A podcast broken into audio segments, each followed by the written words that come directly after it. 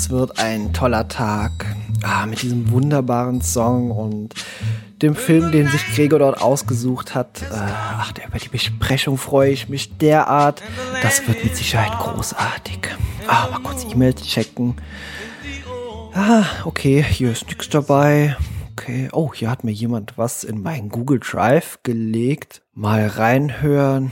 Gregor, es ist wieder Zeit für meinen Bildungsauftrag. Oh nein. Der Retrocast.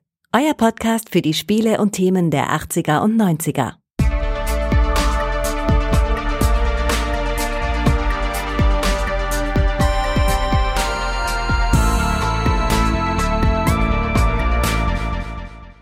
Herzlich willkommen beim Retrocast. Mein Name ist Kai und heute ist nochmals der Gregor hier an meiner Seite. Hallo Gregor. Ja, hallo Kai, zum 36. Mal, glaube ich jetzt, oder? Ja, zum 36. Mal und ich glaube, die Folge hier ist äh, Folge 130, wenn ich richtig gezählt habe. Uh, uh.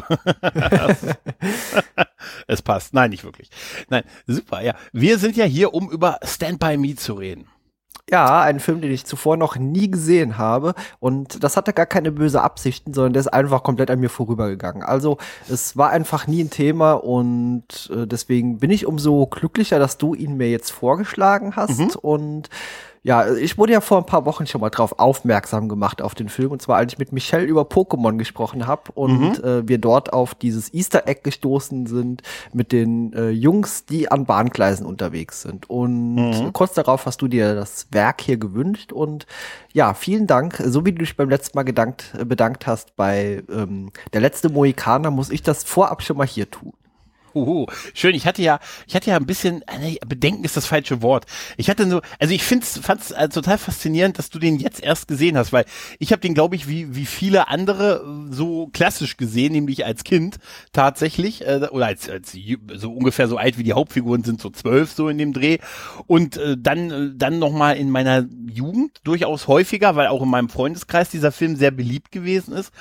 Also deshalb habe ich immer eine, einen sehr starken Bezug dazu gehabt zu diesem Film. Film und wir haben den immer gerne geguckt und auch sehr oft, sehr, also mehrfach und so. Also deshalb, und jetzt habe ich ihn nochmal geguckt, also in Vorbereitung hierauf und ich habe es dir ja da gesagt, ich habe den wirklich ohne Scheiß dreimal an dem Tag gesehen. Mhm. Ich habe mir an dem Tag dreimal angesehen. Das bedeutet zwei Dinge. Nummer eins, ich habe sehr viel Zeit. Und Nummer zwei, dass ich den wirklich sehr, sehr liebe. Aber in, interessanterweise jetzt tatsächlich aus anderen Gründen, als ich ihn früher geliebt habe. Das finde ich auch sehr faszinierend. Und ich hatte mich wirklich die ganze Zeit, als ich dann mal gemerkt habe, dass du den gar nicht kennst, dachte ich mir, oh, wie wird er ihn finden? Wie findet man den Film, wenn man jetzt als, als Mann in den 30ern, der du bist, ne, zum ersten Mal sieht? Ja, ich muss mal sagen, also natürlich habe ich mit Sicherheit jetzt eine andere Perspektive auf den Film, als ich es vielleicht als Jugendlicher gehabt hätte. Mhm. Aber das macht den Film nicht schlechter. Also ich konnte mich auch hineinversetzen, wie ich vielleicht den Film früher gefunden hätte. Also mhm. eben so aus einer jugendlichen Perspektive und auch so kumpelmäßig mit Abenteuer erleben und so. Das ist vielleicht das, was man am ehesten damit ja in Verbindung bringt, wenn man so rückblickend drauf äh, sieht und den früher gesehen hat, aber aus der heutlichen Perspektive sieht man es natürlich ein bisschen anders. Hm, ja, ja, das aber ist auch so. Ich habe eine ganz wichtige Frage, die hat mir der Film leider nicht beantwortet. Ist Goofy ein Hund? Ist Goofy ein pff, ja, doch, oder? Ja, natürlich ist es eine, aber ich fand das so witzig, wie das im Film eben. Ich, äh ich würde schon sagen, oder? Ich würde schon sagen, da habe ich eine Frage. Und warum heißt John Merrill, also Kiefer Sutherland, Ace und King? Warum hat der zwei Spitznamen? der, das ist der richtig coole, weißt du? Die haben zwei Spitznamen. Ja. Ich, ich habe ja im hm? Vorfeld habe ich dir geschrieben, der wirkt so ein bisschen auch äh, wie bei Zurück in die Zukunft der Biff teilweise. Ja, ein bisschen ja. schon, ja. Ja, ja, ja, ja. Da muss ich nochmal, wir können es gar nicht hoch genug schätzen, wie geil Biff ins äh, Zurück in die Zukunft Teil 2 ist, oder? Oh, Biff ist super. Also nicht nur in Teil 2, sondern in Teil 1 und in ja, Teil 3 wird er auch nicht schlechter. Also ich freue mich schon, Absolut. wenn wir äh, ja, ich eigentlich auch. Tag der Aufnahme, ich schätze mal, die Podcast-Folge kommt auch zeitnah. Ähm, ich habe ja meinen 24 Stunden Livestream vom 2. auf den 3. Oktober und da gehen wir ja auch den dritten Teil noch äh, an um 20 Uhr an dem Samstag und äh, da freue ich mich schon drauf. Absolut, absolut. Absolut. Ich finde wirklich, dass äh, der wirklich der zweite Zurück in die Zukunft, das ist wirklich der Biff-Film. Also, das haben wir ja auch schon ähm, sehr erschöpfend besprochen. Ähm, ja, Stand By Me. Ich mache mal kurz ein paar Hardfacts zu dem Film. Ähm, original halt heißt es Stand By Me, auf Deutsch halt Stand By Me, das Geheimnis eines Sommers. Ist 1986 rausgekommen ab sechs freie, 89 Minuten lang, eine schöne Filmlange. Und die Regie führte Rob Reiner, der Mann, der uns äh, Filme brachte wie This is Spinal Tap und vor allen Dingen nach dem Film Produktionen wie Harry und Sally, Misery und der von mir hochverehrte Eine Frage der Ehre. Auch so einer dieser Filme, den ich alle jedes Jahr irgendwie mindestens einmal gucke. Weißt du? Also ich habe tatsächlich auch nur ein einziges Mal gesehen. Ja. Ah, ist ein echt geiler, also ein echt geiler Gerichtsfilm. Also Rob Reiner hat danach schon einiges wirklich Großes gemacht und hat ja auch diese Castle Rock Entertainment Firma äh, gegründet halt, ne, die auf die Stephen King Roman oder die Romanreihe basiert. Denn dieser Film hier ist ja basiert ja auf ein auf eine Kurzgeschichte von Stephen King. Ja, ja richtig. Ähm, die genau, Leiche. Das genau. Die Leiche, genau. Ja. The Body, ne, das ist äh, Teil von der Novellensammlung Frühling, Sommer, Herbst, Tod. Aus diesen vier Kurzgeschichten sind schon drei große Filme geworden, nämlich dieser hier, Stand By Me halt, de, dann ähm, Die Verurteilten, ne, äh, wahrscheinlich einer der besten Filme aller Zeiten und Der Musterschüler tatsächlich.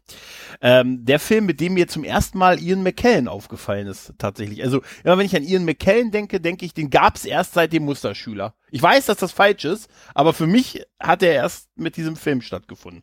Okay, ja, interessant. Ja, ja.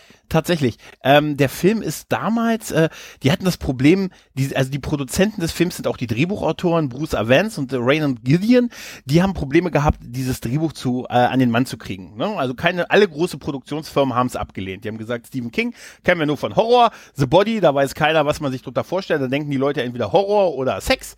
Ne? Und ähm, ja, wir glauben auch nicht, Zwölfjährige, die können keinen Film so richtig tragen und na, es ist, das, ist, das, das funktioniert nicht wirklich. Die haben es rundherum alle abgelehnt. Dann äh, sind sie an eine kleine Produktionsfirma gestoßen, ähm, Empathy Pictures. Die haben gesagt, okay, können wir machen, für acht Millionen Dollar Budget und sind zwei Tage vor Produktionsstart sind sie an Columbia verkauft worden. Ui, ja. Und die haben diesen Film aber ein Jahr vorher schon abgelehnt und haben also wieder die Produktion gestoppt. Und dann haben die Produzenten quasi den Film selber äh, finanziert.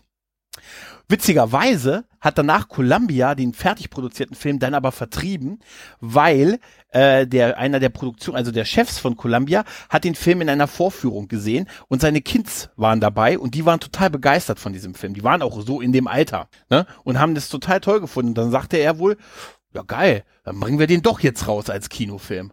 Und dann hat der Film tatsächlich in den USA 52 Millionen Dollar eingespielt. Nur in den USA alleine. Ja, ne? bei Produktionskosten von etwa 8 Millionen ist das schon ja. sehr viel damals gewesen. Ja. ja. Definitiv. Und das war, wie gesagt, nur der US-Vertrieb. Und dann ist der Film ja auch ein Klassiker geworden, immer wiederholt worden, ist überall gezeigt worden. Aber ich finde das auch eine interessante Produktionsgeschichte. Auch, auch, dass man so Rob Reiner so als zweiten Regisseur genommen hat, war Adrian Lynn, der den Film eigentlich machen sollte. Der hatte Probleme mit den Dreharbeiten zu neuneinhalb Wochen, denn die dauerten länger als neuneinhalb Wochen offensichtlich.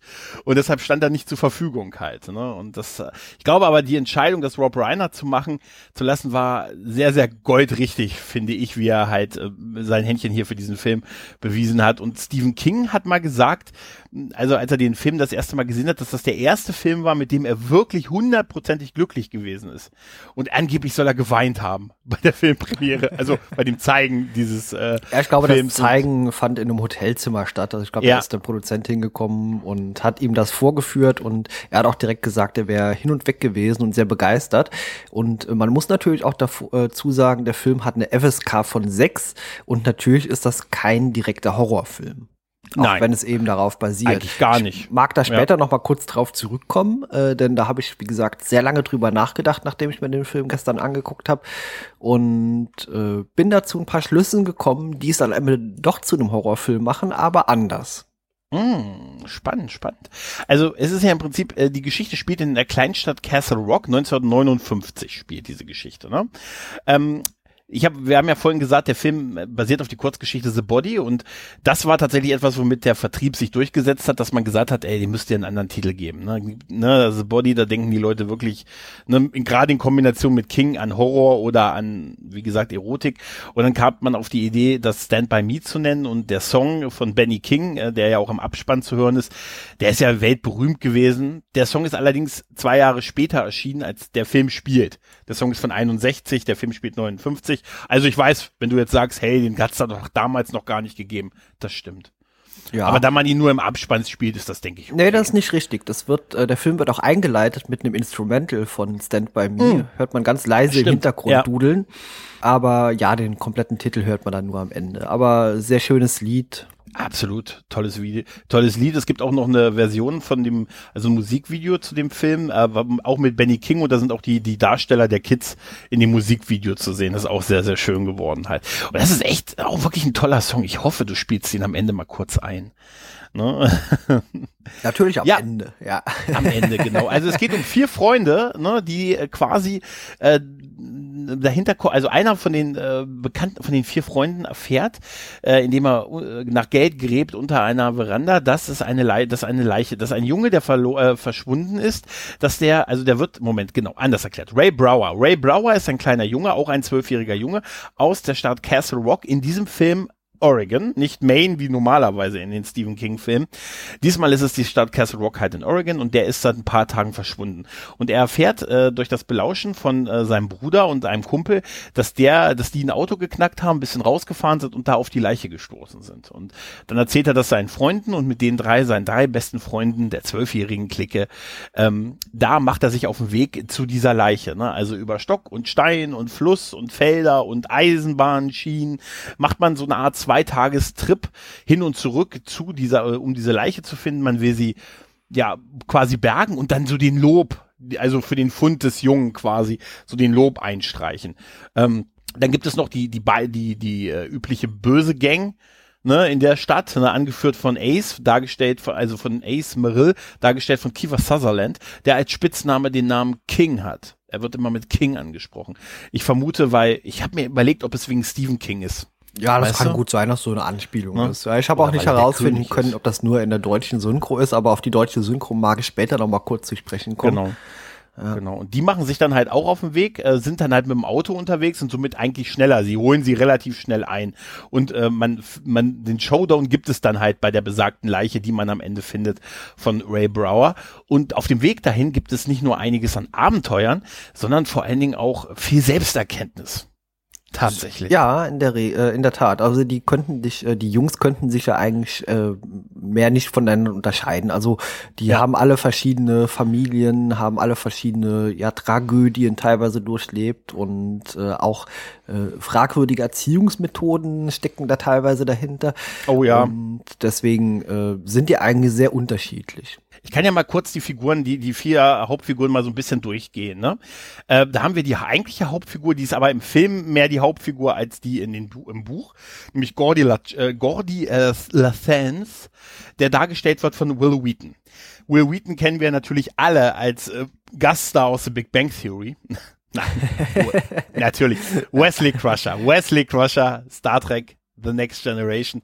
Da ist er irgendwann ja ausgestiegen nach vier Staffeln, aber er ist immer sehr stark mit der Rolle und dem, dem Franchise auch verbunden. Mittlerweile moderiert er ja da auch immer noch Star Trek Shows und ähm, er ist halt so eine Nerd-Ikone geworden, aber ich glaube auch sehr stark durch, ähm, ja, durch, durch Big Bang Theory, wie er da halt aufgetreten ist halt, ne. Der spielt die Hauptfigur, Gordy, äh, und Gordys, äh, Gordy ist so ein kleiner Nerd. Eigentlich, die Figuren, die Schauspieler sind sehr ähnlich wie die Figuren, finde ich. Der ist, so, er wird so ein, so ein kleiner, verträumter Nerd dargestellt, der gerne Geschichten schreibt und, äh, der aber, ähm, einen, einen großen Bruder hat. Danny Lithans, ich sag den Namen sicher falsch, der gespielt wird von John Cusack. Tatsächlich. Hm, Genau, in so einer kleinen Nebenrolle auch nur. Ja. Tatsächlich, den wir ja auch in zwei Szenen sehen und der ist ja der perfekte große Bruder, ne? Also besser geht das ja schon gar nicht, ne? Muntert ihn auf, aber ist ein cooler Typ, weißt du, ist so ein Sportler, hat eine Freundin, ist der, ist der totale Liebling seiner Eltern äh, und tot. Ähm, tatsächlich, weil er hatte einen Autounfall. Aber an, also bis dahin lief es für ihn tatsächlich. Als Sportler erfolgreich, hat eine Freundin, wie gesagt, nee, die nächsten und die Eltern lieben ihn halt abgöttisch. Aber er ist auch ein guter großer Bruder. Ne, einer, der auch sagt, hier, der hier, Gordy hat eine, hat eine Geschichte geschrieben, die ist total toll. Liest, hört sie euch doch mal an. Aber die Eltern sind da nicht, gerade der Vater ist da nicht dran interessiert. Der sieht nur Danny halt, ne? Also mit dieser Bürde hat er diesen, diesen großen Bruder, der total toll ist, eigentlich schon perfekt ist, der aber halt einem Autounfall gestorben ist und seitdem Einmal muss er mit dem Verlust klarkommen, aber auch dadurch, dass seine Eltern ihn seitdem eigentlich fast komplett ignorieren. Was dazu führt, dass er ja sogar selber sagt, eigentlich war ich unsichtbar. Ne? Was ja auch schon da eine Tragik in dieser Rolle ist. Und Will Wheaton hat diese Rolle halt sehr, sehr gut verkörpert. Er selber sagte mal, dass er sich auch ähm, eigentlich so ein bisschen auch so gewesen ist halt, so dieses nerdige, dieser nerdige Typ halt. Ne? Ähm, Chris Chambers, sein bester Freund von River Phoenix gespielt, der ist uns ja schon in dem zurück äh, in ähm, äh, Indiana, Indiana Jones 3 Jones, begegnet. genau, ja, genau. genau.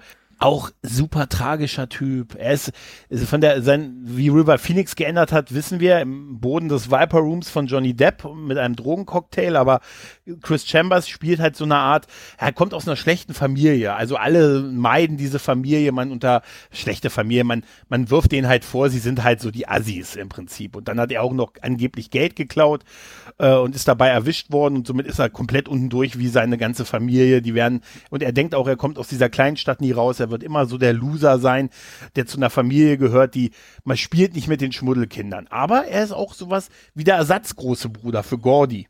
Und ein guter Freund halt, ne? Ja, genau. Tatsächlich, ne? Dann haben wir noch Teddy, Teddy Deschamps von Corey Feldman gespielt. Corey Feldman war ein, war ein Kindheitsheld von mir. Der hat tatsächlich, äh, wahrscheinlich von dir auch, oder? Ja, äh, hält nicht. Also er trat damals in vielen, vielen Filmen auf, den sah man relativ häufig und dann war er zack auf einmal weg. Genau, genau. Der hat äh, hier die Goonies ein Jahr zuvor, klar. Die Goonies übrigens ein Film, vor dem ich ein bisschen Angst habe, weil ich ihn als Kind sehr geliebt habe, aber seitdem nicht mehr gesehen habe und ich von Erzählungen anderer jetzt Angst habe, wenn ich ihn nochmal gucke, dass er mir nicht mehr so gut gefällt wie damals. Ja, ich Weißt dachte du? mir eigentlich im Vorfeld, vielleicht machen wir den direkt im Anschluss, aber ich habe mich letztendlich doch für einen anderen Film entschieden, deswegen äh, heben wir uns den mal auf, denn meine Erinnerungen an den Film sind auch besser, als der Film vermutlich ist, aber dazu Ja. später vielleicht irgendwann mal mehr. Ja. Genau, aber, aber Corey Feldman hat man gerade auch so als äh, typ, äh, junger Typ in den 90ern in halt vielen geilen Filmen aus den 80ern gesehen. Hier meine teuflischen Nachbarn, Lost Boys, Gremlins. äh, Goonies, äh, Gremlins und von mir vor allen Dingen hochverehrt die, äh, die Freitag der 13. Filme, Kapitel, ähm, also ein neuer Anfang und das letzte Kapitel. Äh, da war nämlich ein äh, junger äh, Tommy Jarvis, der eine große Rolle im Freitag der 13. Fran Franchise spielt und als ich dann so ein bisschen zu den Horrorfilmen gewechselt bin, dachte ich mir, Mensch, Alter, Corey Feldman und so. Also der war wirklich präsent und hat, war immer so ein bisschen der rebellische Typ. Der ist dann halt als da äh, in Drogen versackt, kam dann irgendwann wieder, aber hat dann immer nur noch Nebenrollen und kleinere Rollen gekriegt und ist dann leider, seine Karriere ist dann leider sehr im Sand verlaufen nach den 80ern. Also er ist so ein tragischer Kinderdarsteller halt, ne? Aber seine, ähm, aber Teddy Duchamp ist halt auch so ein bisschen, ne? Der hat dann auch einen Vater, der im, im Zweiten Weltkrieg hier die Normandie gestürmt hat, aber der ihn halt verprügelt und misshandelt halt. Und äh, ne? also auch eine ganz tragische Geschichte. Und dann hätten wir noch Vern, Vern äh, Tessio, der von Jerry O'Connell gespielt wird. Vern ist so das, eigentlich, der ist so ein bisschen, er ist halt das dicke Kind. Weißt Ja, du? richtig. Ich habe ihn auch gar nicht erst richtig erkannt. Also Ja. kennt man ja auch später aus Sliders oder Ja. äh, auch aktuell zumindest als Stimme in Star Trek Lower Decks. Aber ähm, ja, hat sich ja sehr gewandelt auch. Ja. Aber man erkennt ihn vom Gesicht, ne? Ja, ja, vor allem in der Szene, als sie später dann in diesem Wasser stecken, da sieht man es eindeutig, ja. Ja, also man muss sagen, Jerry äh, O'Connell ist damals äh, in den 90ern, klar, wie du schon gesagt hast, Sliders. In den 2000er Jahren hat er so in so ein paar Komödien Hauptrollen gespielt. Da kannte man ihn so noch so filmisch und dann ähm, steckt er halt jetzt sehr in Star Trek. Zu einem in Rebecca Romaine. Sorry, habe ich völlig geübt. Weil, na, komm. Äh, Nein, er ist mit Rebecca Romaine, komm, er ist mit Rebecca Romaine verheiratet, Number One aus Star Trek Ja. ähm, Strange New World. Da freue ich mich auch sehr drauf. Und er ist mit ihr verheiratet. Also hey, das stimmt schon. Und er spricht Jack Ransom in äh, Star Trek Lower Decks. Also komm. Ne? Hm? Ja, ja, klar. ne? Und der ist halt eigentlich so ein bisschen von seinem Naturell halt das dicke Kind. Der äh, gehänselt wird, ist, ich finde ihn gar nicht so absurd, also nicht krass dick. Er ist halt nur, nur dicker als so die Norm oder die anderen halt. Und er wird aber auch dadurch auch von seinen Freunden so ein bisschen gehänselt und aufgezogen. Das war so die Rolle, mit der ich mich so ein bisschen identifizieren konnte. Ja, er Weißt ist so ein bisschen klischeemäßig, auch eher so der Ja. ängstliche Part und Ja. ein bisschen zurückhaltendere und der, der lieber irgendwie einen Umweg geht, als eben über die Brücke und so. Und letztendlich hat er ja auch recht damit. Ja, ja, also, ja, aber das sind so, so die vier Hauptfiguren, wo man sieht, die Darsteller haben zu der Zeit auch sehr gut, wie gesagt, zu den Rollen gepasst und alle diese Kids haben so ihre eigene Bürde zu tragen halt, ne? Und ihre eigenen Probleme, mit denen sie quasi losmarschieren und der, und diese Reise und die Gespräche, die, die sie erleben und die Abenteuer, die sie erleben, verändern sie ja halt auch, gerade auch den Blick auf die Freundschaft, denn dieser Film ist ja wie so, wie so lange Sommerferien, ist dieser Film. Ja, weißt du? ja. So, so assoziiert man immer mit diesem Sommer und so und das, das ist, das ist schon echt sehr wahnsinnig und wie gesagt, von den Darstellern möchte ich einfach nur noch erwähnen, ähm, zwei, nämlich Kiefer Sutherland, wie gesagt, der spielt den Anführer, King, ne, von der, von der 50er Jahre Rowdy-Clique, äh, und Richard Dreyfuss muss man noch erwähnen, der spielt nämlich den, äh, den erwachsenen Gordy LeChance, der am, der so ein bisschen der Aufsprecher ist und am Anfang und am Ende eine kleine Szene hat halt, ne, und Ne? Ja, zu ihm muss ich was sagen. Also das habe ich schon gesagt, als wir äh, über den weißen Hai gesprochen haben. Ich erkenne den Mann grundsätzlich nie, wenn ich, ich auch nicht. sehe. Ja, das ist so ein Mystery-Typ irgendwie. Äh, der könnte vor mir stehen. Ja, ja, ich weißt du? erkenne den einfach nie in Filmen. Ja, da nee. steht immer Richard Dreyfuss und ich denke immer, wow, das so ein Darsteller ist da dabei und dann habe ich ihn vor Augen und sehe ihn einfach nicht. und ich muss auch jedes Mal überlegen, welcher von den, wer war Robert Shaw und wer war Richard Dreyfuss nochmal im Film. ne? Und dann denke ich, Moment, Richard Dreyfuss war der eigentlich der, der gut mit Brody war, ne? Ja, der Bärtige. Der mit ihm, ja, ja. Der, ja, der, der mit ihm, der Wissenschaftler. Genau, ne? richtig, ja. Ja, genau. Und, aber ich muss auch jedes Mal überlegen, und ich erkenne den auch nicht. Richard Dreyfuss hatte auch ein Drogenproblem bis zu dem Film und war einige Jahre abgetaucht und tastete sich mit dem Film so wieder so langsam in, in Richtung seiner Hollywood-Karriere. Ne? Aber ähm, ja, wie gesagt, der wird vielleicht einen Drehtag gehabt haben oder so. Er hat ja. ja am Anfang nur, am Anfang siehst du, wie er im Auto sitzt, damit geht ja der Film los und er sieht die Todesanzeige von Chris Chambers. Hat er in der Hand in der Zeitung. Und dann fängt er an, die Geschichte von diesem Sommer 1959 zu erzählen. Ja, so als Offsprecher so ein bisschen. Genau, als Offsprecher. Unter des Films, ja. Und am Ende äh, kabbelt er sich noch mit seinem Sohn und seinem, dem Kumpel seines Sohns und fahren zusammen weg. Ne? Also das ist, also er wird nicht mehr als vielleicht ein, zwei Drehtage gehabt haben, halt, ne? Naja, ähm, aber das ist ja der, die, das Ausschlaggebende, halt diese, dass Chris Chambers äh, tot ist äh, und das in der Zeitung steht, das wird später am Ende noch erklärt, wie es dazu kam und dann erinnert er sich halt an diesen Sommer, schreibt das halt auf und dann beginnt halt dieser diese ganze Reise dadurch, dass, dass der gute Wirn, ähm, der hat irgendwann mal unter einer, unterm Haus, hat er Geld vergraben. Der hat so Münzen gesammelt und hat die unter einem Haus und in eine Veranda ja, weiß, vergraben. weiß aber nicht mehr wo. Ja. ja, und da muss ich auch schon sagen, er hat eine Schatzkarte gemalt und die hat seine Mutter weggeworfen. Und dann sehen wir den, wie der unter dieser Veranda sitzt und tausend Löcher gegraben hat. Wie sehr kannst du das vergessen? Ja, ich, ich finde das super, ja. Ja, ja auch, auch aber diese über total über ja, übertrieben viele Löcher da unter dem Haus. Ja, ja. es kann doch nicht sein, dass du nicht weißt, wo du ein Jahr vorher so ein Loch gegraben hast. Also so ungefähr zumindest halt. Ne? Ja, zumindest unter einem Haus, wo man eigentlich grob irgendwie Anhaltspunkte vielleicht hat. Ja. Ja, und da, da hört er halt von seinem Bruder und seinem dem Kumpel, dass der, dass die halt ein Auto geknackt haben und auf diese Leiche nach diesem Ray Brower, auf die, diese Leiche von diesem Ray äh, Brower gestoßen sind, weil die einen Aus, also einen Ausflug gemacht haben. Und der ist halt, der Junge wird halt seit Tagen gesucht und es wird auch überregional berichtet. Und der ist halt wohl vom Zuck erwischt worden und der liegt dann halt äh, am, am Waldrand quasi. Ne, und das erzählt er halt seinen Kumpels ne, und sagt, könnt ihr mal eine Nacht verschwinden. Und für alle scheint das überhaupt kein Problem zu sein, eine Nacht wegzubleiben als Zwölfjährige. Das fand ich schon so faszinierend als Kind, als ich das gesehen habe. Weißt du, die können einfach mal so zwei Tage wegbleiben, weißt du? Ja, schon äh, krass. Also das würde hierzulande, also bei meiner Mutter wäre das direkt aufgefallen. Dass ich hätte abends nach 8 Uhr nicht im Haus, dann hätte die Polizei gerufen. also jetzt mal ohne Witz. Ich glaube, ich durfte mit 14 das erste Mal alleine mit dem Bus in die Stadt. Ja. Also gezweigt, also mit 12. Aber wie geil ist ja, es zeigt natürlich auch diese sehr verrütteten, zerrütteten Familienverhältnisse, die da zum Teil sind. Ne? Das, ne, also gerade Gordy, der ja auch im Prinzip nur auch seine Eltern fragt, ob er eine Wasserflasche mitnehmen kann oder wo die ist, die ist in dem Zimmer deines toten Bruders. Also ein bisschen plakativ ist das schon halt. Ne? Ja, schon. Ne? Ja. Ne, da liegt sie immer noch, weil er immer mit diesen Wasserflaschen los, also mit dieser, mit dieser Feldflasche los ist. Naja, und dann ja, können die sich halt alle freimachen und dann wandern sie halt los, diese Strecke. Ne? Und den Gleisen entlang, durch Feld, durch Wald und auch über einen Schrottplatz wandern sie. Ne? Und den bösartigen Hund, ja. Den größten, dann gibt es die Geschichte von einem ganz, ganz bösen Mann, der auf diesem Schrottplatz wohnt und einen ganz, ganz bösen Hund hat, den Chopper, ne? Und der Chopper, der wird immer angestachelt mit Beiß ihm in die Eier. und das ist die große Sorge, die die haben. Die klettern ja da auch drüber und die sind ja auch eine Weile auf diesem Schrottplatz, ne? Machen ja auch sich, da fangen die auch an mit den Geschichten erzählen, so untereinander halt, ne? Mhm. Ja, ist richtig. Dann, ja da begegnen sie ja dann auch irgendwann Chopper und äh, Gordy kommt noch so, alle kommen so noch über den Zaun rüber und sehen, dass Chopper eigentlich so gar nicht so schlimm ist, wie man immer in den Erzählungen hatte halt, ne?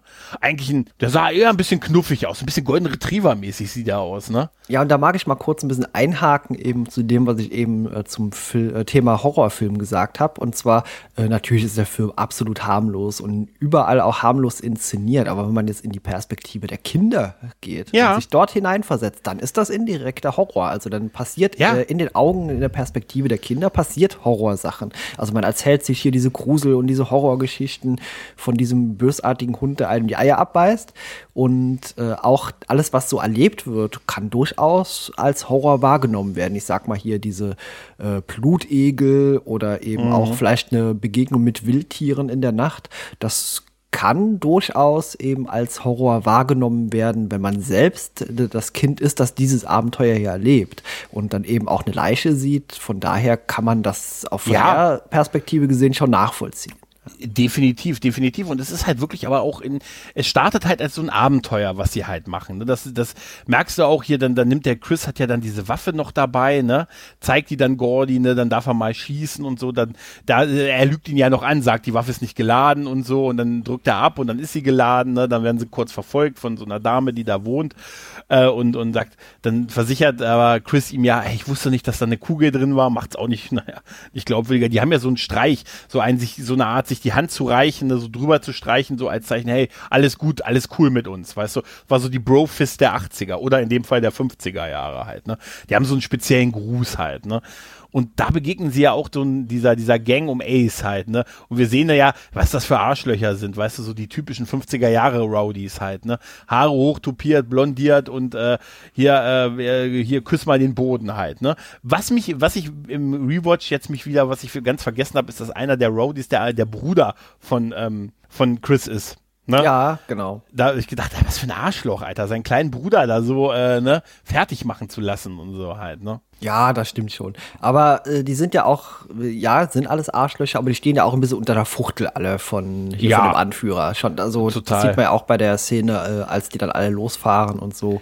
Und äh, da hat mich aber eine Sache immer total verwirrt, denn äh, Will Wheaton wird äh, hier anders synchronisiert als bei Star Trek und Mhm. äh, die Star Trek-Stimme hat dieser Charlie, der hat die eigentliche Will Wheaton-Stimme aus Star Trek. Deswegen, das hat mich immer ein bisschen verwirrt hier im Film, ja. Wenn Mhm. Ja, ich die haben reden Sy- hören. Ja. Die deutsche Synchro wird auch als allgemein als nicht so gut betrachtet. Gerade am Ende gibt's da auch so eine, so eine Stelle noch, wo man merkt, ah, okay, das hätten sie, die meinten eigentlich im Original was anderes, als was sie da sagen.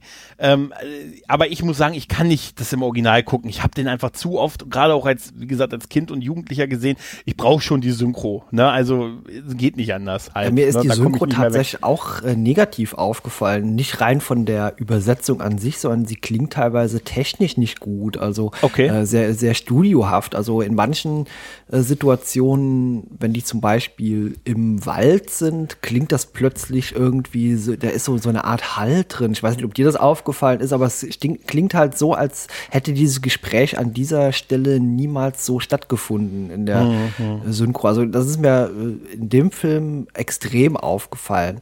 Äh, weiß gar nicht, warum das so ist. Also man, äh, man hat ja schon jahrzehntelange Erfahrungen auch mit Synchros und das ist eher so ein Symptom, das mir so in 40er, 50ern vielleicht aufgefallen ist, als es halt wirklich immer noch sehr studiohaft klang, was man so synchronisiert hat. Aber in anderen 80er Jahre Filmen oder so hm, ist mir das nie so aufgefallen wie hier jetzt. Wie gesagt, fand ich nicht ganz so gut gelungen. Auch, wie gesagt, auch von technischer Perspektive nicht.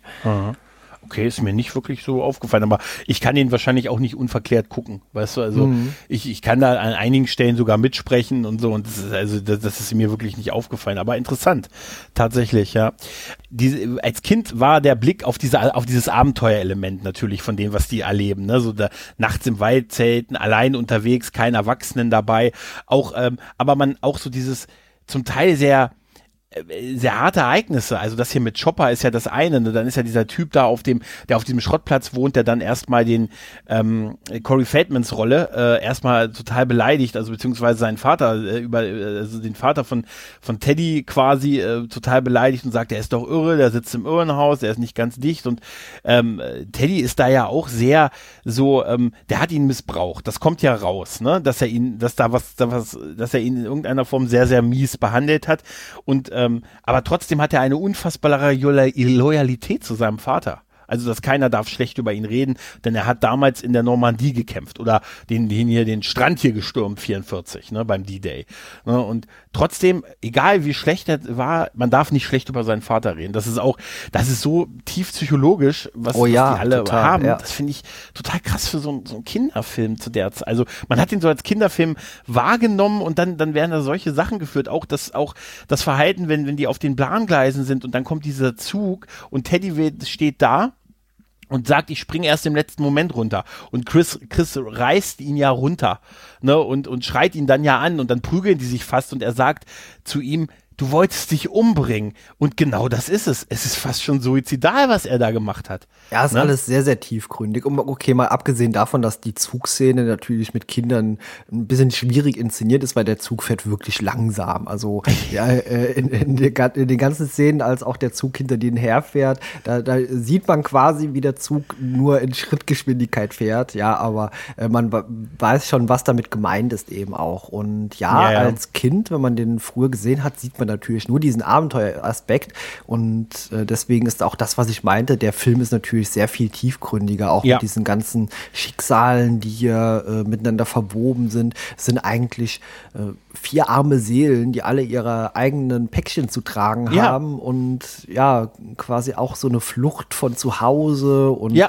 eben auch ja hier mit Kumpels Abenteuer erleben, ja, wobei die eigentlich untereinander auch jederzeit wissen, dass äh, die anderen eigentlich auch nur arme Würste so sind. Ja. Ja, und das, das, das verbindet sie natürlich auch. Richtig, halt, ne? ja, Und genau. das, das führt sich im, im Laufe der Zeit, das sind so Sachen, wo man sagt, wenn man selber so ein Päckchen zu tragen hat, sind das auch genau die richtigen Freunde.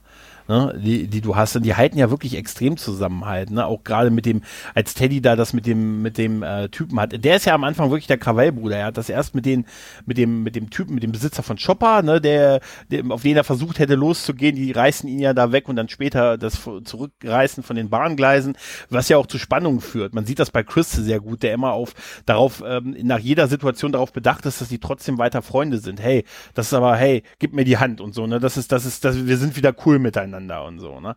Und das, das ist schon sehr, der ist schon so der, da, da wird uns ja bei Chris sehr stark gezeigt, dieses, äh, er ist der Schlichter.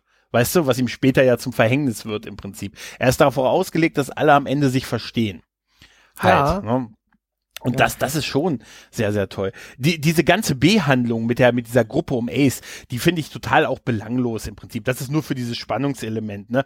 Diese beiden, der, der, der, die beiden, die, die, die Würden belauscht hat, ne? Die halten, die sagen ja, sie wollen dicht halten und nichts verraten, damit es keinen Ärger gibt und man nicht nicht erfährt, dass sie irgendwie ein Auto geklaut haben. Sie halten natürlich nicht dicht. Nach 36 Stunden, was für die beiden schon viel ist, wie wir hören, erzählen sie es dann doch Ace, also getrennt voneinander, jeweils jemand anderen und dann fahren die halt mit dem Auto los. Zwischendurch wird uns halt Ace, also Kiefer Sutherlands Rolle, ja auch sehr krass, also so dargestellt, ne? Einmal er bedroht halt Chris mit dem Messer und äh, die machen dann dieses, ähm, die fahren mit dem Auto die Straße lang und schlagen mit dem Baseballschläger die Briefkästen ab und so und oder beim Überholversuch mit dem Auto kommt ja dieser LKW, eine diese Szene, ne? Ja, Wo sie auf einer Höhe fahren. Hast du es kommen sehen, dass er nicht vorher Gas gibt und rechts rüberzieht, sondern dass er wartet, bis der LKW ausweicht? Ja, das ist, nee, habe ich nicht kommen sehen. Also ganz krass, wie der LKW dann letztendlich ausweicht und auch dieses ganze Holz darunter fällt. War, glaube ich, Mhm. Ja. ein Holztransporter, ja. Ja, genau, genau. Ja, das ist schon äh, eine krasse Szene, wenn man so das aus der Perspektive sieht, wie leichtsinnig die eigentlich alle mit ihrem Ja. Leben umgehen. Ja, was ist denn genau. los da mit denen? Weil, äh, wirklich, ich habe da noch gedacht, normalerweise in einem anderen Film hätte der einfach im letzten Moment Gas gegeben und hätte ihn rechts überholt, also hätte ihn überholt halt und wäre rübergezogen.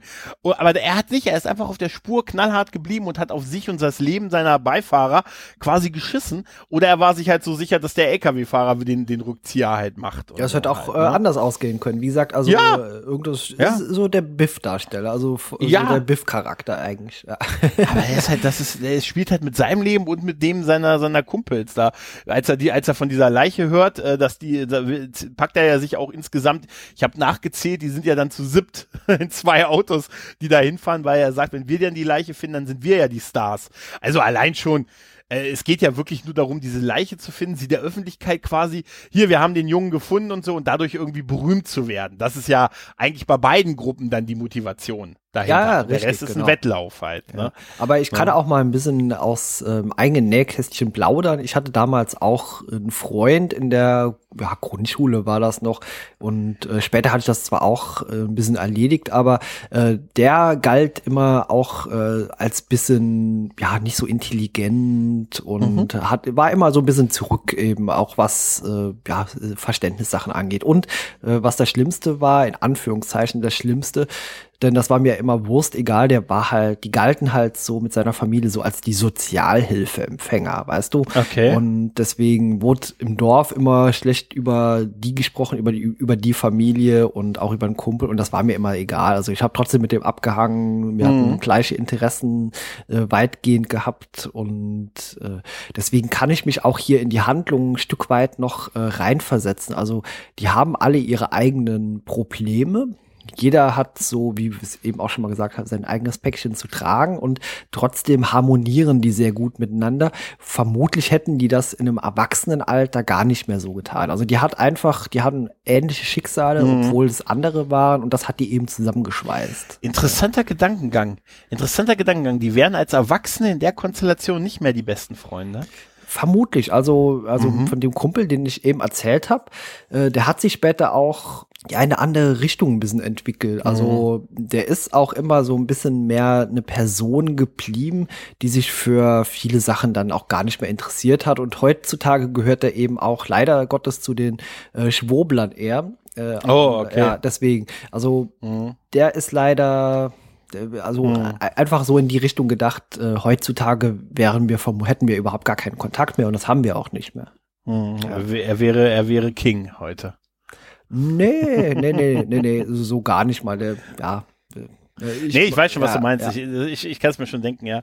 Ja, das ist schwierig, aber das, das ist ein ganz interessanter Gedankengang, weil äh, das, das Ende von dem Film ist ja, dass die sich danach trennen und immer weniger gesehen haben. Sie haben diesen Höhepunkt ihrer Freundschaft mit den, diesen Gesprächen, die sie führen und dieses Füreinander-Dasein und dieses, äh, diese zwei Tage, die sie erleben, aber danach gehen auch ihre Wege auseinander. Ne? Danach endet irgendwann der Sommer, dann fängen, gehen die auf eine neue Schule, irgendwie auf die Junior High School und dann sagt, er wird ja auch ganz klar gesagt, dass sich ihre Wege immer, dass sie sich immer seltener gesehen haben und irgendwann waren sie nur noch zwei Gesi also Gesichter auf dem Schulhof wie andere Gesichter auch. So dieses, Mhm. Ja, man genau hat das, alte ja. Freunde von früher und man hat immer noch ein wohliges Gefühl, wenn man an die Leute denkt, aber man ruft auch nicht an. Weißt du? Mm, richtig, also man ja. sagt, ich habe noch die Nummer, ich bin noch mit dir auf Facebook befreundet oder wir gratulieren uns einmal im Jahr zum Geburtstag und so und sa aber ne und und ich denke so an wundervolle Abende und an wundervolle Zeiten und und auch an, an verklärte Sommerabende und so, aber man man ruft man reicht trotzdem nicht den Hörer zu nehmen, weil man vielleicht auch Angst hat, dass es dann nicht mehr so ist wie früher. Ja. Ja. Ja. Aber was ich wirklich schätze an dem Film hier ist, dass es eben halt äh, sehr nah an der Reali Realität ist. Also das hätte jedem anderen in der Jugend prinzipiell auch so eben dieses Abenteuer erleben können. Im Vergleich Ja. zu den Goonies, das ist ja eher so eine außergewöhnliche Ja. Geschichte oder deswegen irgendwas, was eher wenig Realitätsbezug hat. Äh, wobei das hier, ich denke, ich schätze mal, dass es durchaus auch jugendliche Gruppen gibt, die hier ähnliche. Sachen erlebt haben, abgesehen jetzt von der Leiche, sondern mal im Nacht äh, im Wald mal verbracht weg. oder mal Ja, weg ja, einfach. Von daher äh, finde Ja. ich das eigentlich wirklich ganz cool erzählt. Nee, und, es, und es, es passt halt auch zu diesem ganzen, diesem ganzen Setting mit dem Wald und den Feldern und auch diese Eisenbahnbrücke, wo sie sagen, Mhm. wir wollen darüber gehen oder äh, ne, einer sagt, nee, komm, wir sollen, also erst hieß es, wir gehen außen rum, na, das, ich gehe drüber und dann sitze ich da drüben und warte auf euch, während ihr durchs halbe Land lauft und denke nach in Ruhe halt, ne, und dann gehen sie ja alle rüber und sagen, ja Mensch, aber wenn die Bahn kommt und dann geht ja dieser langsame Walk über diese Brücke halt, ne, auch mit Würn, der ja krabbelt, weißt du, der über diese Brücke krabbelt und als ich das gesehen habe, habe ich mich daran erinnert, dass ich auch mal als Kind in irgendeinem Kletterpark war und auch äh, über so eine Brücke gekrabbelt bin, weil es mir zu gefährlich war, da aufrecht drüber zu gehen. Und da Ja. habe ich gesagt, deshalb kann ich mich mit Vern identifizieren tatsächlich. Ja, das wurde hier Ja? jetzt nicht weiter thematisiert, aber ich schätze mal, der hatte tatsächlich Höhenangst. Also Ja, wie er verliert ja auch den Kamm. Ne? Ja, ja, richtig, genau. Und Der, der, die der kürzesten wichtige Haare hat übrigens. Ja, ja, genau. Der, der die, genau, der, die kürzesten Haare hat. Das wird, der Kamm, den Kamm sieht man auch erst in dem Moment. Und dann kommt diese lächerlich alte Bahn an, langsam angefahren, wo man erst so, das Anfassen an den Schienen fand ich immer schon clever, ne? ja, das ist und dann, clever, ja. Ja, und dann sieht man irgendwann ja den Qualm und dann kommt diese langsame Bahn, ne? Und dann, dann wird ja gerannt, ne? Und du hast schon recht, also die ist schon sehr deutlich langsam und man sieht ja auch in den Szenen, wo, wo, wo die Kamera so davor ist, dass das hinten halt ein Foto, also, ne? Also nachträglich eingefügter Hintergrund ist. Denn es waren eigentlich vier Mädels, die über die Brücke gelaufen sind, weil man, also vier weiblichen Stuntmen, weil man das den, den Jungs halt nicht zumuten wollte, halt den Darstellern. Halt, Okay, ne? ja. Ja, Ich fand Ja, das ja, super. ja. Also die Bahn, äh, die ist Total so toll. langsam gefahren. Die hätte Die hält ganze auch nicht an, ne? Die hätte einfach anhalten können. Ja, aber auch das, da, da du siehst ja offensichtlich, kann man auch als Lok, also klar ist mir klar, dass da ein riesen Bremsweg ist und das ist wahrscheinlich wirklich, das ist sicher der Albtraum jedes Lokomotivführers, also ist mit Sicherheit so. Aber es scheint auch keine Anstalten gegeben zu haben. Der fährt ja auch, als die an der Seite sind, einfach weiter. Ja, ja, der fährt also, einfach weiter. ich Vor meine- allem, der guckt ja auch die ganze Zeit so an der Seite raus. Äh, Man sieht hält doch sicher an, oder? Ja, also natürlich auch, hält auch man wenn man, an. ne? Der hätte Ja. vorher schon am Anfang der Brücke, wenn er sieht, okay, da sind Jungs drauf, hätte der abgebremst. Aber Ja, nee, und davon ach, gibt's nichts, ne? Vor allem die Jungs, die laufen und die Bahn kommt immer näher und man hört noch nicht mal irgendwelche Bremsgeräusche. Also der versucht's gar nicht erst. Also mag ich vielleicht sogar dem Typi da irgendwie was unterstellen. Ja. Nee, ja, das ist einfach, das war doch derselbe, der vorhin schon, ne? Der, Schrott, der Schrottplatz oder der Schrottplatzbesitzer, ja. ja. Ja, der, der, der, Rache Chopper. Ja. Das ist Chopper. Ich sag dir, Chopper fährt abends die Bahn, Alter. Das ist super. Nee, ich kann übrigens noch, noch einen kleinen Fun-Fact, ähm, weil die, ich habe ja vorhin erzählt, dass die Produzenten den Film selber finanziert haben, ne?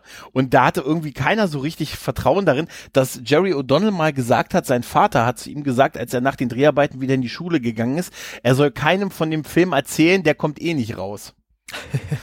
das, ist schon, das ist schon geil, oder? Ja, ja ich habe da aber sechs Wochen jetzt einen Film gedreht. Ja, erzähl das nicht rum in der Schule, der wird wahrscheinlich eh nicht veröffentlicht. Also das ist schon sehr, sehr geil. Aber äh, ganz ehrlich, gerade so auch äh, als, als Jugendlicher oder als, äh, wo, wann ich ihn das erste Mal gesehen habe, auch die Szenen, wo die da nachts beim Lagerfeuer gesessen haben und so und äh, das, das war schon cool und so und äh, äh, das obligatorische eine hält Waffe, Wache und dann nimmst du natürlich, also wunder dich, äh, hab immer Angst vor dem Typen, der so freiwillig so tut, als hätte er ein Gewehr und würde auf Feinde zielen und ich halt die erste Wache und die letzte. Weißt du? Ja, was mir bei der nächtlichen Mhm. äh, Lagerfeuerszene ein bisschen grotesk vorkam, war einfach diese Geschichte, die man sich dort Ja. erzählt hat mit diesen kotzenden äh, Typis da. Ja. Und äh, da habe ich mir überlegt, auch äh, erst fand ich die total unpassend und dann Mhm. habe ich so ein bisschen drüber nachgedacht und habe dann gedacht, das ist vielleicht nur so eine in dem Alter machst du's. äh, in so eine Persiflage an Märchen und Geschichten, die man früher selbst erzählt hat, die Ja. einfach total unglaubwürdig waren und die man der Mama erzählt hat, Mama, dies und jenes ist passiert Mhm. und die Mutter direkt dachte, ja, ja, erzähl, erzähl ruhig, aber ich weiß, dass das nur Quatsch ist, was du erzählst. Äh, deswegen habe ich das so ein bisschen betrachtet, dass das von vornherein natürlich keinerlei Wahrheitsgehalt hat. Es ist äh, ja einmal das, die super überzeichnet, ne, diese die Kotzarie halt, ne? Also ich habe auch immer wieder, ich habe bei der Szene mir auch immer so ein bisschen schwer getan, weil ich auch dachte, was soll das und so. Andererseits ist es halt genau das, es ist eine Erzählung eines Zwölfjährigen, ne? Ja. Der dann ja auch dem dem etwas dicklichen Zwölfjährigen, der dann äh, die erzählt über einen anderen offensichtlich also es ist schon natürlich Fettshaming halt, ne? Aber ähm, es ist ein Typ, der offensichtlich einen, einen krassen Fettsuit noch anhat und dann sich rächt, indem er dieses, dieses Wettessen macht und das führt dann Rizinusöl und dann fangen die einer nach dem anderen an zu kotzen. Geiz ist dieser Junggesellenverein, die diese Geweihe auf dem, Hör auf dem Kopf Ja, haben, auf dem Helm ja. haben. Also das zeigt einem ja irgendwie, dass diese Geschichte wirklich ausgedacht ist. Das ist so, du ganz ehrlich, als Zwölfjähriger möchte ich meine Hand nicht ins Feuer legen, was ich nicht alles erzählt habe. Ja. Weißt du? Ja, deswegen ja, das sind so halt so typische Jugendstories. Äh, mal abgesehen davon, dass die äh, ganze Szene mit diesem Kotzen auch total miserabel inszeniert ist. Man sieht. Aber äh, ich glaube, das ist soll, weil es so ja, dargestellt ja, sein das soll so sein. ja, ja, ja. genau. Ja. Äh, Weil, man sieht ja offensichtlich, dass der Strahl auch hinter den Figuren Ja, ist. ja, also, mehrfach. Ne? Ja, ja, Ja, genau. man, also ich habe erst gedacht, ist das technisch schlecht umgesetzt oder soll es einfach so überzeichnet sein? Äh, Es soll Ich glaub- vermutlich so sein. Ja.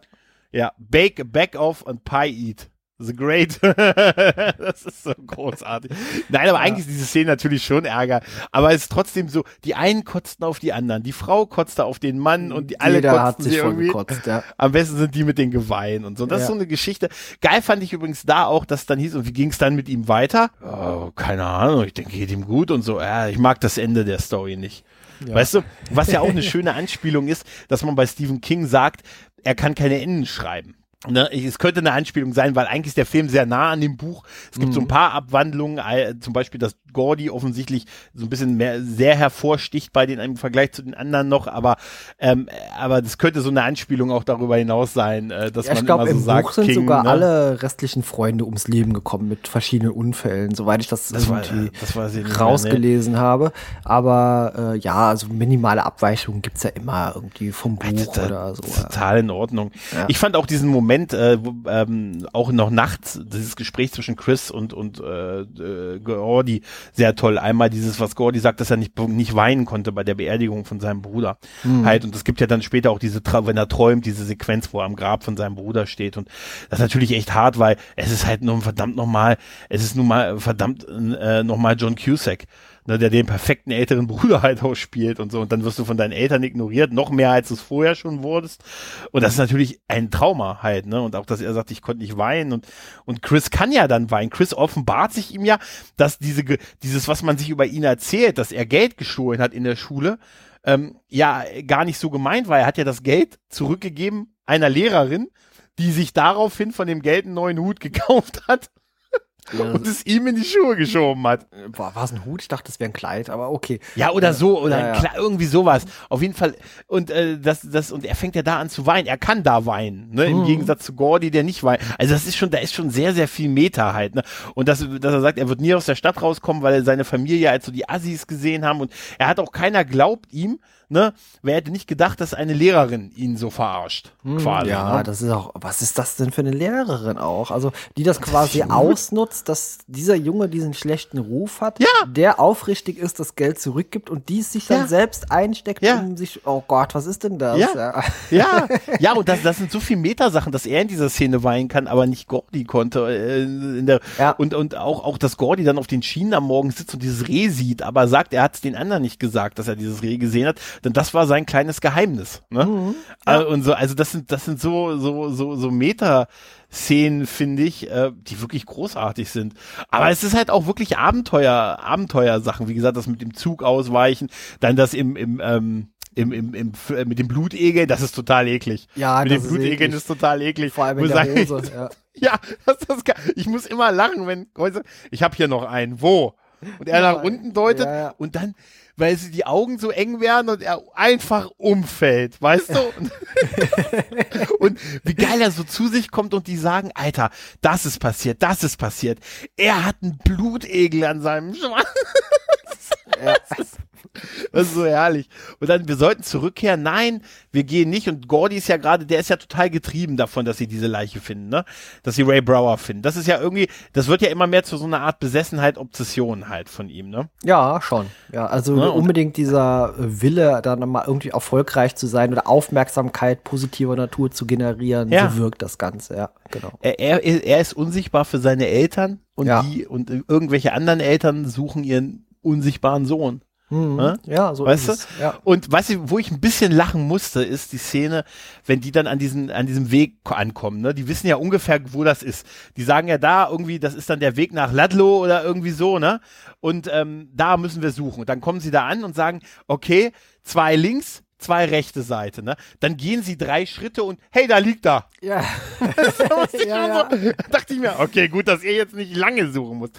Und dann kommt ja die Szene, die wirklich ein Schock war und die ich meine, in den alten Versionen, die ich immer früher gesehen habe im Fernsehen oder auf Videokassette, die nicht drin war. Ich meine nämlich, dass ich, dass die leicht, dass wir, wir sehen da Ray Brower liegen, schon blau und ähm, dass das in den alten Versionen, die ich früher als Kind gesehen habe, war die nicht drin, dass das man kann, die Leiche kann gesehen gut sein. hat. Der Film da bin ist auch ziemlich FSK 6, deswegen deswegen kann ich mir gut vorstellen, dass das im Fernsehen damals bei der Ausstrahlung rausgeschnitten wurde. Also da bin ich sicher, dass ich das mhm, erst jetzt okay. zum ersten Mal gesehen habe, dass man den Jungen da im Vollen gezeigt hat und dieser Moment, wenn die da stehen und mehr und sie auf diese Leiche gucken und nichts sagen. Das ist der Moment, wo sie merken, ey, bis dahin war es ein Abenteuer, ne? Mhm. Es war einfach, ne, es war ein Jetzt großes bittere Abenteuer. Realität, und jetzt ja. ist es mit, das ist, die sagen es, aber es ist ja, es ist ja, der Junge schläft nicht, der Junge ist nicht krank, der Junge ist in unserem Alter und der Junge ist tot. Ne? Mhm. Und da wird ihnen das klar, da ist die Jugend in ihnen gestorben. Man sagt doch, ich habe doch irgend, irgendwann habe ich mal gehört, man äh, die Jugend endet, wenn du dir bewusst wirst, machst, dass du stirbst. Ne? Also wenn das so ist, war es der Moment halt bei denen. Ne? Ja. Und da ändert sich äh, auch dieses Schweigen und wir, wir, wir holen uns ein paar Bretter und die wollen ja dann so eine Trage zimmern und so und dann taucht ja Ace mit seiner Bande auf. Erst Ace und der Bruder von, von Chris ne? und sagen, hier, haut hier ab, ne, ihr habt die Chance hier abzuhauen oder es gibt einen auf die Schnute. Ne, wir werden uns den Jungen schnappen und wir werden den, den Fame einkassieren. Da wird ja noch von Chris gesagt, nein, Chris ist nicht bereit zu gehen. Er sagt, wir sind vier, ihr seid nur, ihr seid zwei. Und dann sagt er, ach so, und dann kommen seine fünf Kumpels. Noch Ja, ja. die, das zweite Auto. Das zweite Auto. Was ist das für eine Aufteilung gewesen? Ähm, die kommen dann runter, dann sind sie ja zu siebt. Ne? Dann sagt er, ja, ne? Und äh, dann, äh, Chris weigert sich aber auch zu, Vern ist ja weggelaufen und Teddy ist ja weg. Aber Chris weigert sich zu gehen und wird sogar mit dem Messer an der Kehle schon bedroht und so. Und ähm, Das finde ich krass. großer Meinst du, der Bruder? hätte das Total. durchgezogen? Ich glaube schon. Also zumindest hätte er ihm richtig, also ich, vielleicht nicht erstochen, aber zumindest verprügelt. Mhm. Also das hätte er auf jeden Fall gemacht. Und auch, dass sein großer Bruder ihm überhaupt nicht geholfen hat. Ja, was schon was zeigt, dass für der Rest der Familie. Ja. ja. wenn dein klein, wenn du einen kleinen Bruder hättest, ne? äh, Und de, du wärst ein, dein, ein Kumpel von dir würde deinen kleinen Bruder bedrohen. Seien wir mal ehrlich, oder? Mhm. Ja, ja, total. Ne? Ja. Also, das, was ist denn das für eine, er sagt, er sagt nur so einmal, hey Ace, hey Ace. Aber das wird ja aufgelöst durch, ähm, durch Gordy, der die Knarre hat. Ne? Die haben ja die Pistole mitgenommen, die wir am Anfang gesehen haben. Wir sehen sie zwischendurch auch noch einmal. Sie liegt auf den Gleisen neben Gordy, als er das Reh sieht. Da liegt Ja. die Knarre auf den Gleisen. Ja. Und er bedroht ihn und äh, da sagt er einen sehr coolen Move, weil ähm, äh, Ace sagt ja, ey, du kannst uns nicht alle erschießen. Was hast du vor? Willst du uns alle erschießen? Er sagt, nein, nur dich. Das ja, reicht. nur dich, das reicht, weil die anderen, die würden durch deinen Tod sowieso quasi, äh, wie so ein Rudelanführer ist er ja. Und sobald Oh. äh, der Anführer hier weg ist, würden die anderen automatisch sowieso zerbrechen. Deswegen so Womit er recht hat. total Ja. recht, ja. Und äh, auch eine krass gut inszenierte äh, Szene an der Stelle. Auch äh, wie äh, also der Ace dann letztendlich doch drauf reagiert. Also ich hätte mir gut vorstellen können, dass vielleicht so ein Biff an der Stelle jetzt nicht aufgegeben hätte. Also der hätte noch mal irgendwie was weiteres versucht, um den irgendwie zu überwinden oder überwältigen oder so. Aber er zieht da Gott sei Dank hier mit seiner äh, Gang dann Leine auch. Er hat das Problem, dass er einerseits die Übermacht der Leute ja hat und auch vor denen auch nicht blöd dastehen will, aber der Typ hat halt eine Knarre und er glaubt in dem Moment anscheinend wirklich, dass Gordy abdrückt. Und ich glaube das auch. Vielleicht nicht in den Kopf oder in die Brust, aber irgendwie vielleicht am Arm oder am Bein, dass Gordy durchaus äh, abgedrückt hätte. Zumindest Ace glaubt es halt und ähm, sagt ihm dann ja, das wirst du noch bereuen. Da kommt dieses, wir werden sehen. Nein, nein! Das wirst du bereuen. Und das ist tatsächlich die große Krux, finde ich, an dem Film, weil die leben doch alle in dieser Kleinstadt, oder? Ja. Ich kann er die dann, morgen komme ich bei dir vorbei. Er weiß ja, wer die sind. Das ist eine Kleinstadt mit ein paar tausend Einwohnern im Höchstfall. Ich glaube 1200 sagten die. ja, also jetzt, ja. also ganz so ehrlich, groß wie mein Dorf, in der, als ich groß Ja. gewachsen bin. Ja, äh, ja, wenn das groß geworden 1200 sind, Ja. ist das kleiner als mein Dorf, in dem ich jetzt lebe. Ja. Weißt du, also das ist dann nur die Hälfte. Also ich, ich weiß nicht, auf jeden Fall ist es eine, klein, äh, eine Kleinstadt halt, ne?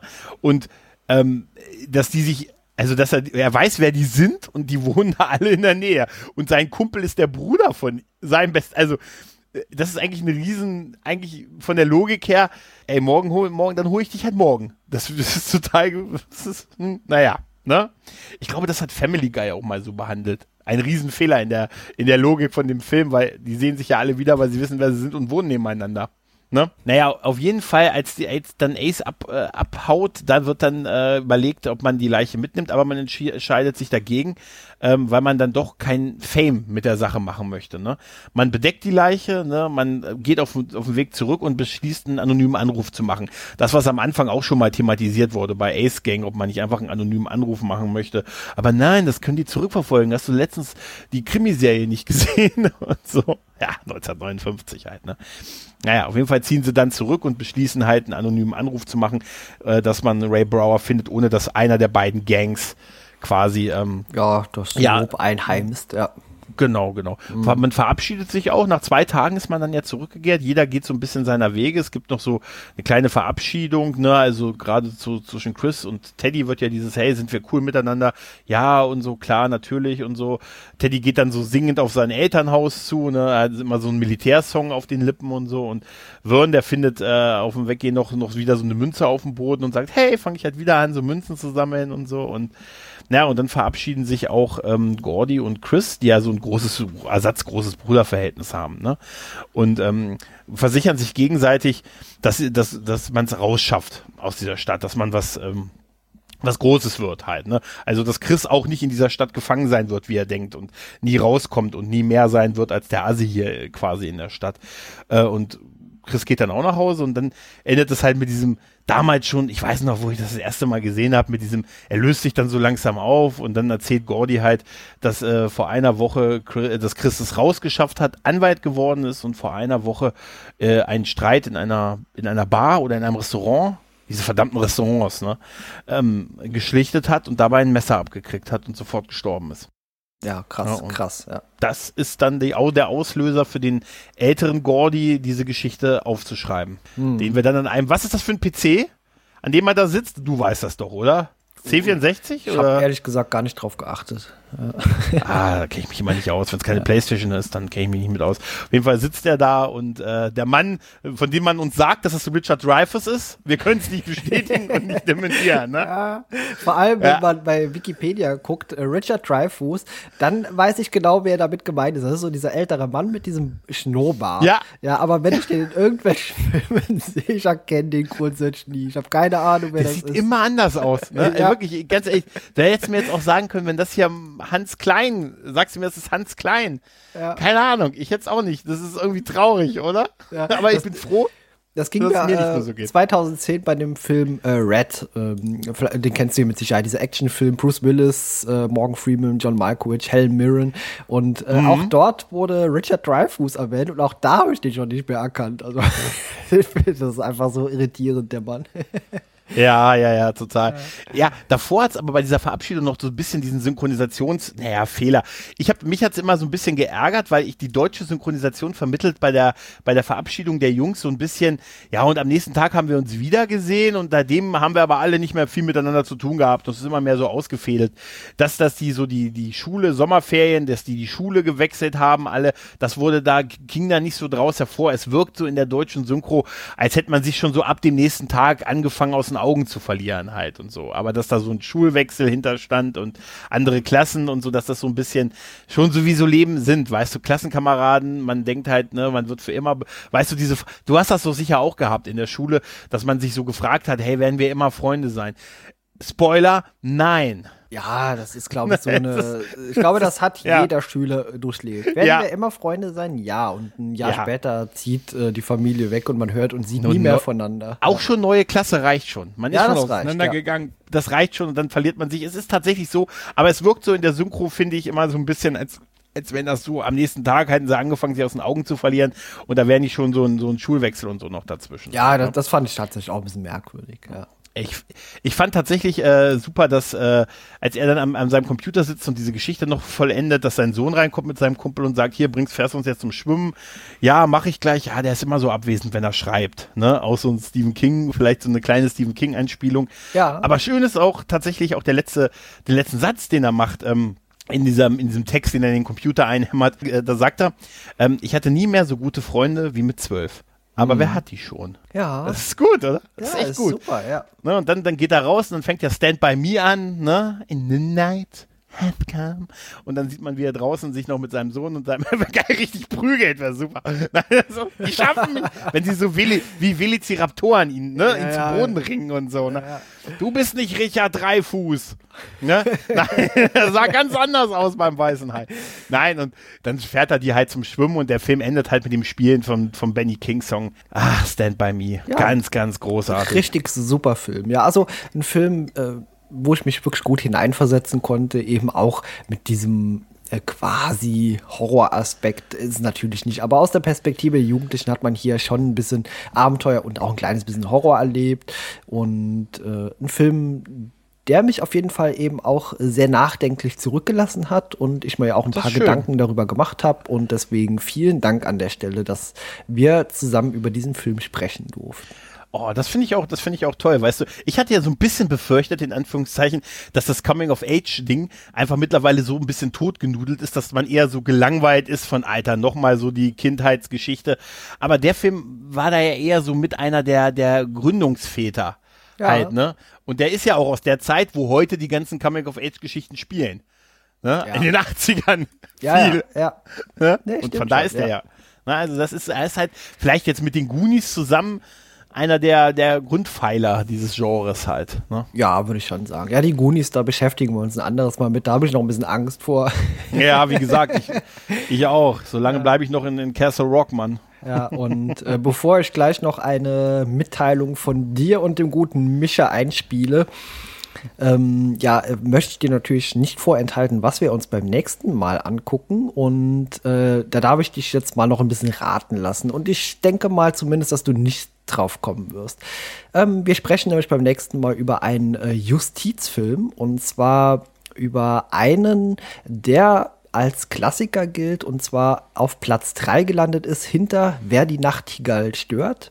Äh, Die zwölf dem Jahr Geschworenen. 1962 und auf Platz 2 ist die Zwölf Geschworenen aus dem Jahr 1957 und auf dem dritten Platz ist ein Film gelandet, äh, der eigentlich eine Komödie ist und zwar stammt er aus dem Jahr 1992 und ähm, ein, eine gewisse Marisa Tomei, Tomei äh, spielt mit, die dafür sogar eine Os einen Oscar als beste Nebendarstellerin bekommen hat und die Hauptrolle, dann wirst du vermutlich gleich wissen, um was es geht, spielt Joe Pesci. Ich habe keine Ahnung. Mein fetter Winnie. Schauen wir uns Nie gesehen. nächsten- Echt nicht? Wow. Okay. Nee. Wow. Nee. ich habe jetzt die zwölf Geschworenen im Kopf. Nee, nee. Mein fetter Winnie sagt mir gar nichts, Alter. Echt nicht, wow, okay. Nee. Den habe ich sehr oft gesehen als Kind, jetzt auch schon sehr lange nicht mehr und deswegen Mhm. äh, bin ich sehr gespannt. Ja, also mal wieder einer, die- das ist immer so witzig bei uns hier. Stand bei mir habe ich nie gesehen und jetzt komme ich mit so einem Klassiker wieder um die Ecke. Nö, habe ich nie gesehen. Ja, das Ja, ist, ist immer super. witzig, ja, wie das immer so hin und her geht. Auch beim letzten Mal schon mit der letzte Mohikaner. Ja. Noch ein Wort und du kriegst den weißen Hai Teil 2. Also, jetzt wird noch mehr geheilt. Okay, ja, ach, äh, super. Äh, um, umso mehr freue ich mich auf die Besprechung. Mhm. äh, magst du Kriminalfilme denn überhaupt grundsätzlich? Ja, es geht schon so. Also, du merkst, wie begeistert ich bin. Ja, also, sagen wir so, ich mag eine Frage der Ehre. Ja, wie gesagt, es ist, eig ist eigentlich eine Komödie. Äh, gilt Okay, trotzdem okay. einfach als sehr guter Kriminalfilm. Äh, gut, Joe Pesci äh, in den glaube, wir 90ern haben auch- war schon eine Bank. Ja, auf jeden Fall. Wir haben auch, glaube ich, Schlappe Bullen beißen nicht noch dem, vom, auch mit dem Micha, ne? ja, den müssen wir auch demnächst mal Gott. machen. Gar keine Zeit für so viel Filme. Nur Filme. ja, super, Gregor. Es war mir eine Freude, mit dir über diesen Film zu sprechen. Ja, bis zum nächsten Mal, Gregor, und äh, ich freue mich schon. Ich auch. Bis, dahin. Dann. Ja, tschüss. Tschüss. Would you like to swing on a star? Carry moonbeams home in a jar? And be better off than you are. Or would you rather be a mule? Gregor, es ist wieder Zeit für meinen Bildungsauftrag. Micha, du nimmst diesen Bildungsauftrag aber auch extrem ernst, oder? Ja, es geht aber jetzt auch wieder um einen Film, der mich wirklich zu dem Mann gemacht hat, der ich heute bin. Oh. Um Hudson Hawk, der Meisterdieb. Alter, Eine wahnsinnig geile amerikanische Actionkomödie aus dem Jahr 91. kann es sein, dass da Bruce Willis noch versucht hat, Haaransatz zu zeigen? Das, deshalb, ich, also lange Zeit sah ich mich auch selbst als Bruce Willis, wenn ich in den Spiegel geschaut habe, Ja, als ja, das ja. mit meiner Platte anfing. Mhm. Und äh, er hat auch selber im Drehbuch mitgewirkt. Oh, da bin ich aber sehr gespannt. Ich habe den Film ewig nicht gesehen. Bin, ich weiß nicht, ob Kai ihn gesehen hat, aber da bin ich Ey, schon sehr. Also wenn nicht, ich glaube, er wird Kai richtig gut gefallen. Also Ah. wenn Kai Police Academy gefallen hat Oh, ja. Und, und wenn Kai dann auch noch den letzten Film, den wir besprochen hatten, auch mochte, dann wird er den hier lieben. Wäre mal gespannt. Bin auch mal gespannt. Wir lassen ihm einfach mal die Nachricht da. Ja. Wir legen Ähm. ihm diese Nachricht einfach in, die, in seinen Drive. Genau, warte, ich zünd sie noch an und dann laufen wir schnell weg und klingeln. Pack sie noch, warte, ich pack sie Hier, so ein bisschen hier. So, und dann werden wir sie in der nächsten Aufnahme abspielen und dann werden wir zu dritt irgendwann Meisterdetektiv. So, so, so, So, machen wir. Alles eingepackt. So, zünd an. Ja, Lauf, lauf, lauf, Weg, weg, weg. lauf.